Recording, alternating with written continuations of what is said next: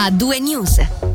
È iniziata preso il via oggi la nuova campagna vaccinale quindi sempre da oggi sarà possibile iscriversi. Questa campagna è rivolta per il momento in particolare agli over 80. Alla luce dell'aumento delle infezioni da coronavirus, ricordiamo nei giorni scorsi la Confederazione ha modificato le raccomandazioni di vaccinazione di richiamo.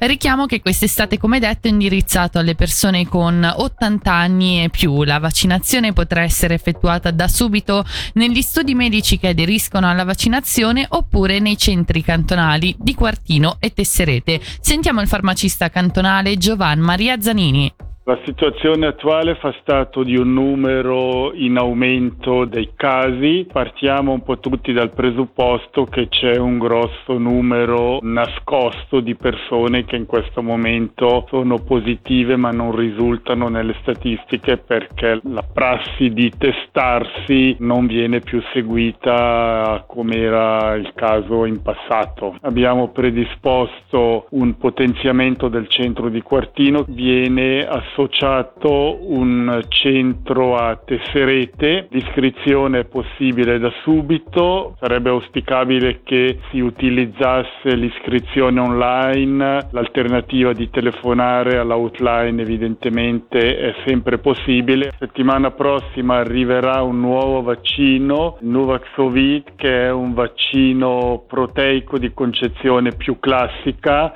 E per tutti coloro che invece sono sotto gli 80 anni, quando quando ci sarà il prossimo richiamo? Non c'è nessuna raccomandazione, ne ridiscuteremo in autunno. È altamente probabile che almeno una certa fascia d'età, se non proprio tutti, possano essere oggetto di una ulteriore raccomandazione. È chiaro che se arriverà un vaccino più aggiornato, più mirato sulle varianti che stanno circolando, sarà più facile dare un'indicazione di fare una vaccinazione sul modello di quello che si fa da sempre con l'influenza. Voltiamo pagina e andiamo ad Iragna, dove questo pomeriggio un uomo che praticava canyoning ha avuto un incidente per cui si è reso necessario l'intervento della Rega. Sembra non essere stato un incidente grave, ma l'uomo ha riportato delle ferite.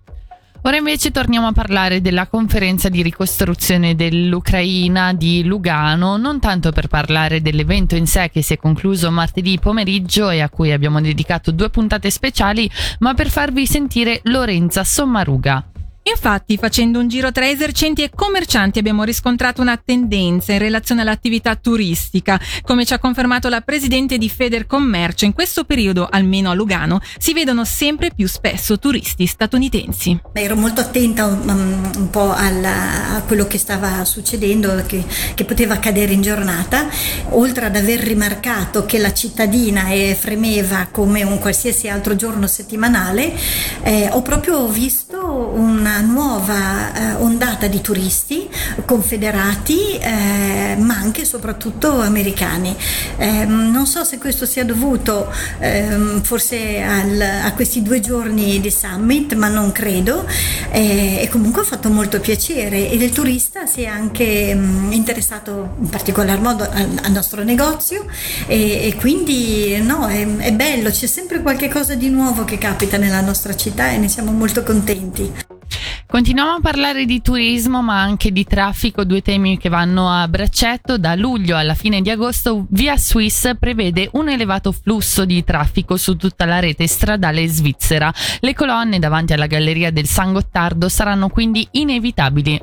In particolare ad Airolo le code più lunghe sono previste tra venerdì e domenica. Come evitare gli ingorghi? Abbiamo chiesto qualche consiglio a Mattia Melera di Via Swiss.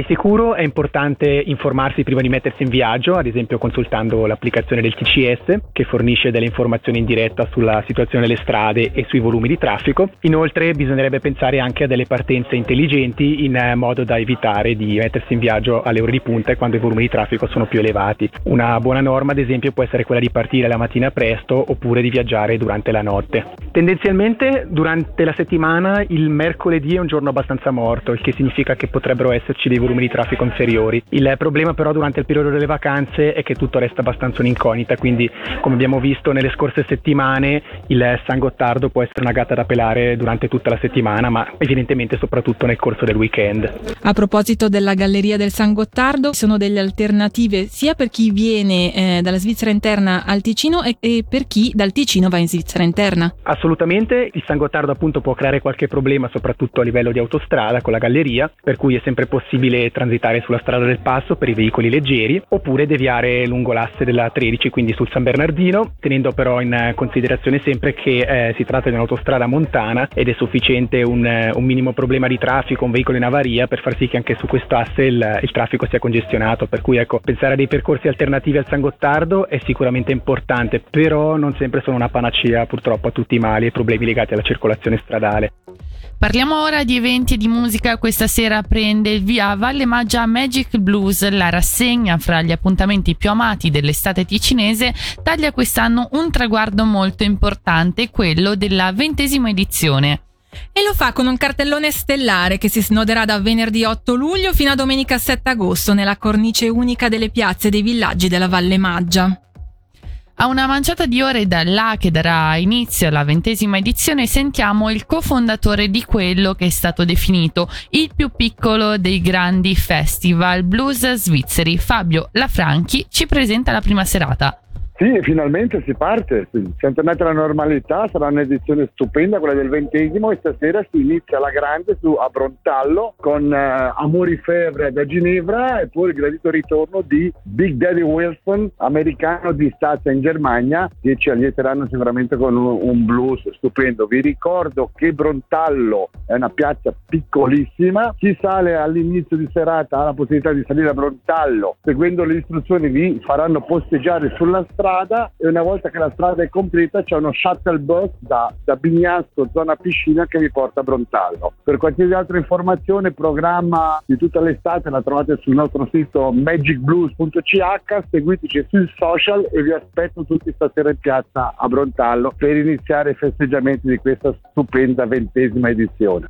Infine lo sport con il calcio per le amichevoli di preparazione del Lugano e del Bellinzona in vista della ripresa rispettivamente dei campionati di Super e Challenge League. I bianconeri saranno in campo fra poco alle 18.30 a Sementina contro il Rappersville, squadra che milita in Promotion League. La squadra allenata da Croci Torti martedì affronterà l'Inter a Cornaredo sempre alle 18.30 per la quinta edizione della Lugano Super Cup. I Granata di David Sesa invece saranno impegnati domenica al Comunale contro il Monza, squadra neopromossa in Serie A. Il calcio d'inizio è previsto alle 19.